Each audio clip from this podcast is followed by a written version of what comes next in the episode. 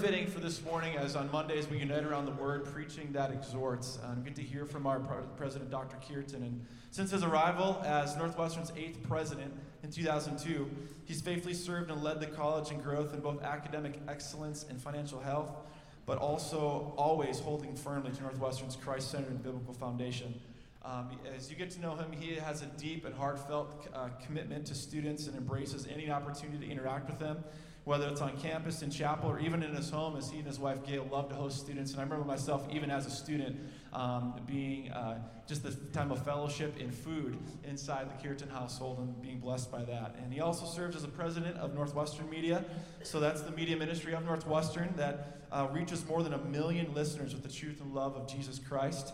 Uh, he's been married to his college sweetheart, Gail, since 1976, has three kids and 10 grandchildren. So, uh, he's, he's a fun grandpa, I'm sure. So I know today you're going to be blessed uh, by his message as you laugh, learn, and are further equipped and empowered to live more fully your calling and walk in Christ. So let's give a well deserved, enthusiastic welcome to our president, Dr. Cureton. And uh, would you just extend a hand out toward him and a hand up as we pray for him and for our own hearts? Father in heaven, we are grateful that we can stand together upon the solid rock of Christ, who is the object of our faith. Thank you for the good work that you have begun uh, here and the work that you are faithful to see through to completion. We pray for Dr. Cureton now, um, that you would fill him with your spirit, give him um, understanding, unction, and utterance as he communicates your word.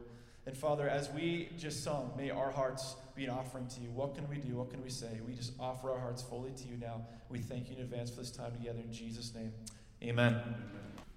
Well, good morning, Northwestern. Hey. It's good to be up here again. For you who are new to Northwestern, I have this little tradition when I speak in chapel. I, I show a couple of really stupid videos. And uh, today I had a little bit of a challenge trying to narrow it down to two. Uh, but uh, let me uh, let me uh, prepare you for these two videos. I, uh, I usually go to sleep pretty early, um, early for you, in the sense that I'm usually in bed by 10:30. So I never watch these late night shows. However, every now and then I, I, I enjoy watching this karaoke car thing with uh, James Corden, right? So, uh, uh, so I was was looking through the videos and I came across a couple on Jimmy Kimmel. And he does these things where he goes out on the streets and asks people questions. So, this first one that I'm going to show you was on Father's Day. Is that the one we're showing first? Father's Day. Okay, let me let me brief this one while they're getting it ready. Um, so I'm going to show you the one on Father's Day. Hey, let's stop. Whoa, whoa, whoa. There you go. There you go. So this was last Father's Day in June, right? And he's going to go out on the street and he's going to ask somebody, um, "What's one thing you've never told or admitted to your father?" And then I've got one, the next one that says, "What have you have you ever shared a lie or told a lie to your mom?" And of course, it's right in front of the father. It's right in front of the mother. So it's kind of it's kind of fun. You're really going to enjoy the mother one. But let's look at the father one first decided uh, to celebrate early. We went out on the street this afternoon. We asked young people, what's the worst thing you ever did that your dad doesn't know about? And we had them answer the question while their dads were standing right there. What is the worst thing you've done that your dad doesn't know about? Um,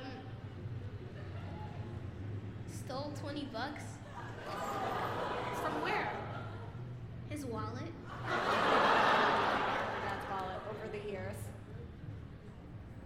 Maybe 80 bucks. How do you feel about this? Um, you know what? I, mm, I'm a police officer. yeah. I, you know what? I actually thought my wife was doing that. so yeah. What is the worst thing you've done that your dad doesn't know about? Um, remember uh, this semester in college whenever I was really sick and I wanted you to come get me and get a hotel room. Oh, yeah, for one night? I was really hungover that morning.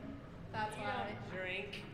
Well, sorry. What are you drinking with? Uh, I didn't know you were drinking. Oh, honey, you're not supposed to be drinking down there. Mom was saying I needed to drive all the way down to college for one night and get her a hotel room because she had diarrhea. not diarrhea. What is the worst thing you've done that your dad does not know about? The worst thing that I've done, uh, when I was in high school, the first time I did anything uh, provocative with my girlfriend was in the back of your car. Uh, there was no clothes on. What's going through your mind right now? Well, he just he just was in the seminary, so that shocks me. He just left the seminary. This is before that. This was this was my good son. Now. I wasn't worried about this one. It was the other one I was worried about. What have you done that your dad doesn't know about? Well, it's not really bad. It's just that on Christmas, well, I know Santa Claus isn't real. Come on, keep up. Santa Claus ain't real. Man, I done messed up now. What's the worst thing you've done that your dad doesn't know about? What is the worst thing I've done? I had a fake ID in high school that you found, but I never used it. But I did facilitate my entire senior class in high school getting their fake IDs, and I had to ship money off to China. And Disrespectful. Happy Father's Day!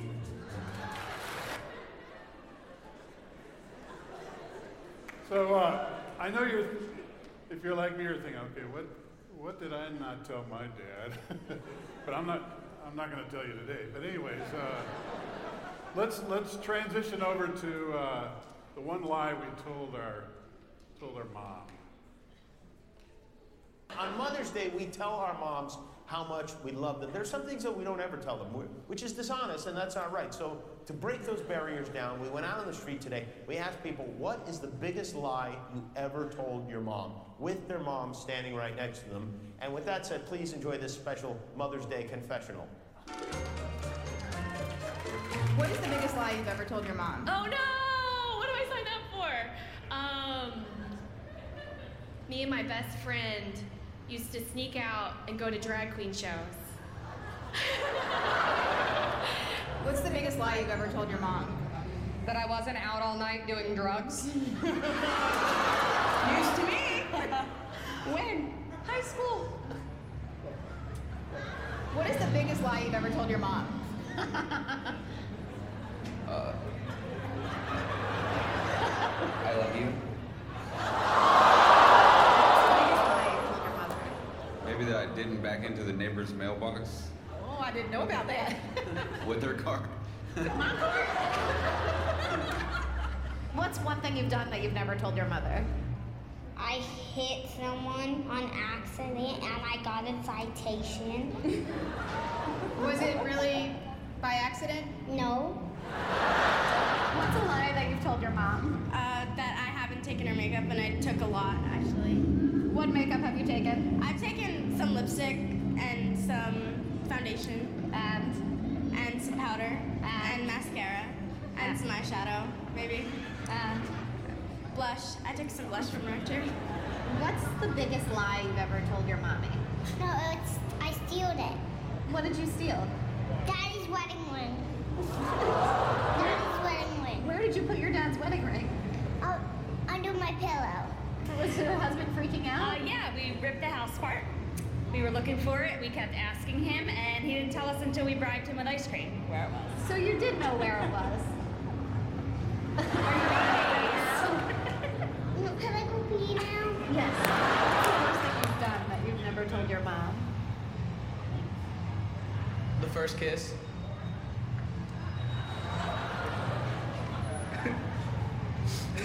no, I'm not kidding. That's not cool, dude. Are, is We're he not talking- allowed to no, kiss? No, we're talking on the way home. Yeah. Was it worth it? Yeah. Now, what's the biggest lie you ever told your mom when you were younger? That I never smoked. I used to take her cigarettes I used to light, light them on the, on the stove in the kitchen and smoke them. And then before she came home, I used to put the vents on in the house and get the smoke out of the house. You really stole my cigarettes. Oh, you? I thought you said that. No, her mom. My mom. Oh, okay. My, my mom. Oh, Yeah. That's another lie. Yeah. Wait, did we just uncover that you smoke? What's the biggest lie you ever told your mom? That she looked good in a dress even though she didn't? Whoa.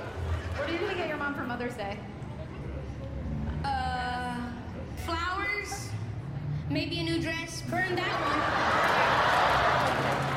Thank you. Thank you very much.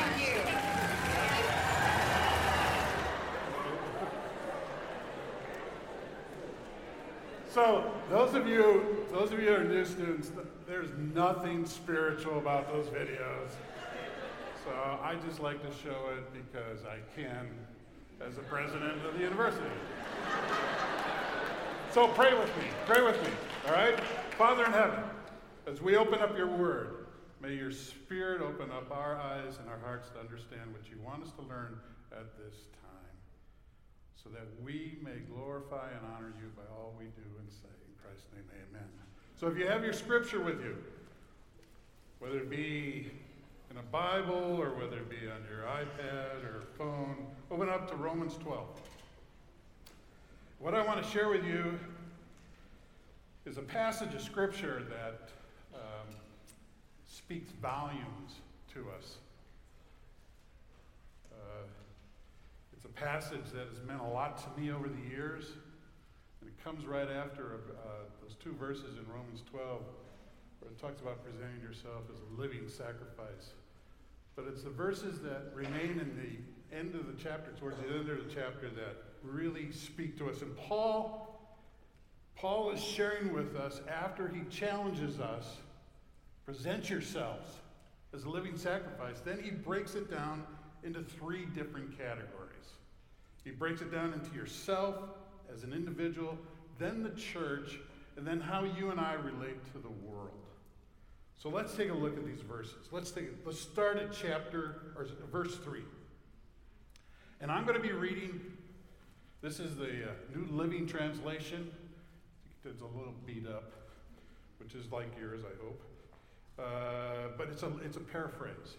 It's not a literal translation, so it's a paraphrase. I wanted to let you know that. Okay, verse 3. As God's messenger, I'm giving each of you a warning. Be honest in your estimate of yourselves, measuring your value by how much faith God has given you. And I want to encourage you, as men and women of faith, don't think too low of yourself and don't think too high of yourself. I think when I talk to students, I'm surprised at the number of you who say to me, Oh, I'm not really that gifted, or I'm not really that strong in my faith, or I'm not really. And, you, and there's a sense where you want to decrease yourself by attacking or, or addressing what you see as weaknesses in yourself. You want to tear yourself down. Paul's saying, don't do that. Be honest with yourself. You are a child of the king. You have been touched by him. You are part of his elect. You are part of his chosen. You are going to be spending eternity with him as a child of the king. But then also, don't think too highly of yourselves. I, uh, I have a really a wonderful privilege of serving as your president, and it comes with a lot of perks and it comes with a lot of advantages. And I have to remind myself constantly that I, this is a call that's placed on my life for such a time as this, and not to get wrapped up in the power and the association that comes with it. And I'll, t- I'll tell you, I'll give you an example. This job has allowed me to do some things that I never would have thought that I, as a Bible major, would have the opportunity to do when I was in college. But it's only because of what God has laid before me and the opportunities that are there. And I know it's because of Northwestern and the job I hold. So I should not think highly of myself. That I sit on various boards or that I have various responsibilities or have opportunities to speak in front of numerous people. It's only because of the grace of God. So don't think of ourselves too lowly Don't think of ourselves too highly. Think of ourselves, God, you've given me the faith, the measure of the faith to believe in you and walk with you. Let's continue on. Just as our bodies have many parts and each part has a special function, so it is with Christ's body. We are all parts of one body. Each of us has a different work to do. And since we are all one body in Christ, we belong to each other. I want you to hear that. We belong to each other. Each of us needs all the others. As a body of Christ, this is where we differ than the world, is that we're one together. We are no longer male or female, Jew or Greek. Racism shouldn't be in the church. Sexism shouldn't be in the church. Ageism shouldn't be in the church. We are one in Christ. So when I look at you, you're a sister in Christ to me. You're a brother in Christ to me. We are equals in the eyes of God. We are one. But, just as Paul's going to say here the, regarding the church, each of us has been given different gifts. We need each other. God doesn't call us to a faith that says separate yourselves from society. We want you to engage society. We want you to claim it in the name of Christ. We want you to boldly go into a community and say, I claim this in the name of Jesus Christ. And live there, work there, impact, and serve there. Maybe it's in a school. Maybe it's in a business. Maybe it's some community function, but you go in after you leave here and say, I'm claiming this in the name of Christ. As a body of believers, we work together. We rely on one another. As Paul said, we are one body in Christ. We belong to each other. That's good news, people. That's good news, and that's how we're different than the world. It's that common bond that we have in Jesus. So then he goes on in verses 6 through 8 to talk about the church. And I continue here God has given each of us the ability to do certain things well. So if God has given you the gift or the ability to prophesy, speak out when you have the faith that God is speaking through you. If your gift is serving others, then serve them well. If you're a teacher, do a good job of teaching. If your gift is to encourage others, then do it.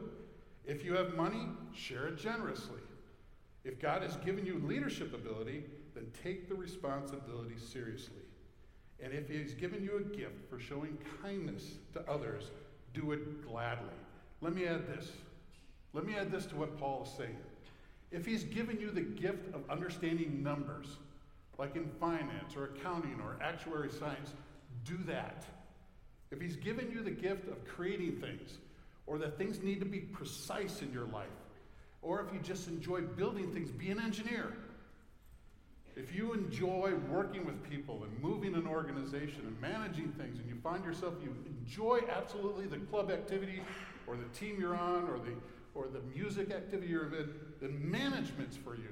What if you're what if you enjoy watching or seeing people grow physically in the sense of healing? Then be a nurse, be a doctor, be a physician's assistant, be in the health related fields. What if you enjoy working with other people? You find yourself having a very gregarious personality. You enjoy where people are in and then get into sales. As an example, my dad was a chemist, but as a chemist, he was great at solving problems. So the company he worked for, Abbott Laboratories, had him be the liaison between the company and the Federal Drug Administration. That was his job. My mother drove a school bus for 26 years for kindergarten students. Kindergarten students. She loved it. That was her gift. She was good at it. Whenever she was in my car and I was driving, she was reminding me of how fast I was going. That was her gift. Whatever you do, do it for Christ. Do it for the kingdom. As we go on, in verse 9, don't pretend. So now we've covered yourself, now we've covered the church, now Paul's talking about this is how you respond to the world. Don't just pretend that you love others, really love them. Hate what is wrong. Stand on the side of good. Love each other with genuine affection. This is agape love. You know that. When they talk about this in the Word of God, this is agape love. And it continues to say, take delight in honoring each other. Honoring each other. Never be lazy in your work, but serve the Lord enthusiastically. I always tell students when I have an opportunity that one of the things that's important to us at Northwestern is that we prepare you for a calling, a vocation, because nothing weakens your ministry, your relationship, your witness for Christ than mediocrity in your job or your profession. You need to be the best.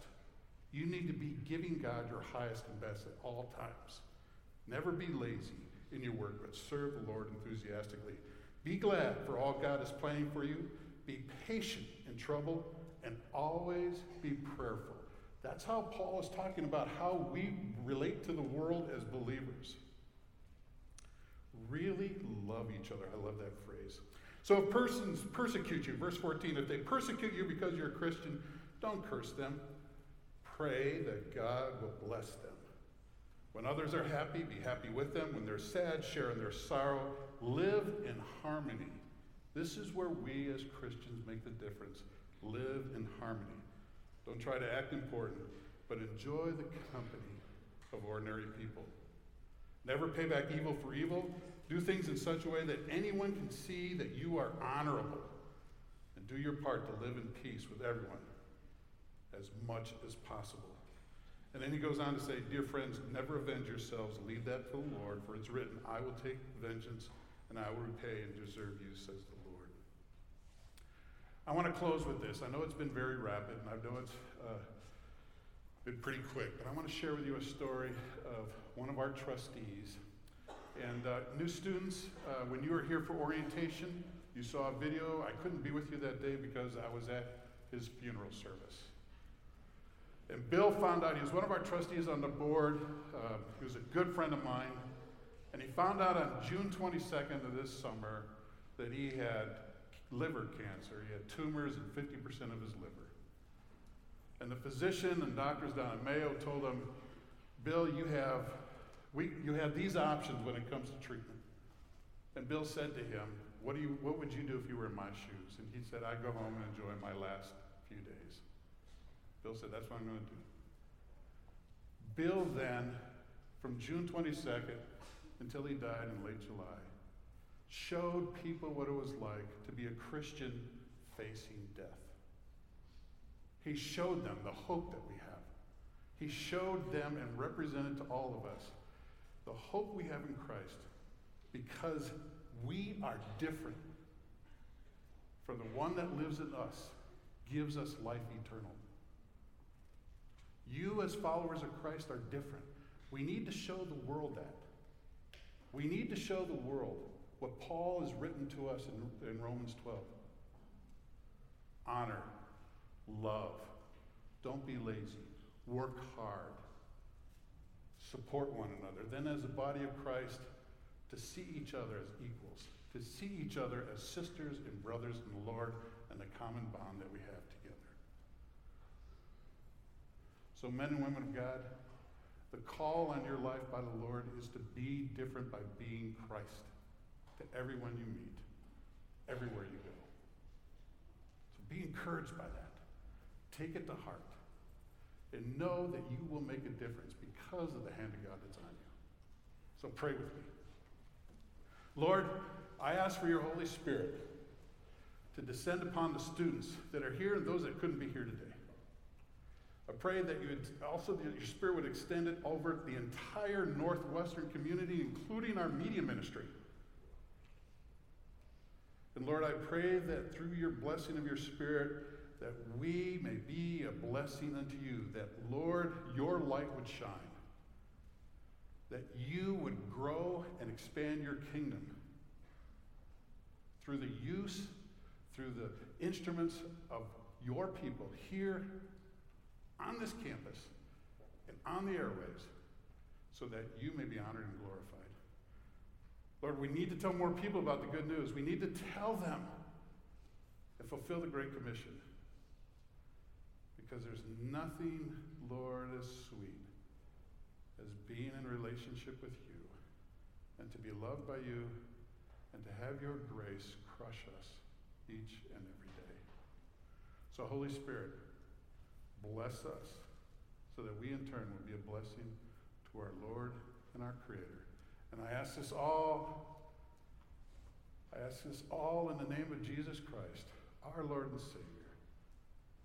And the people of God together said, Amen.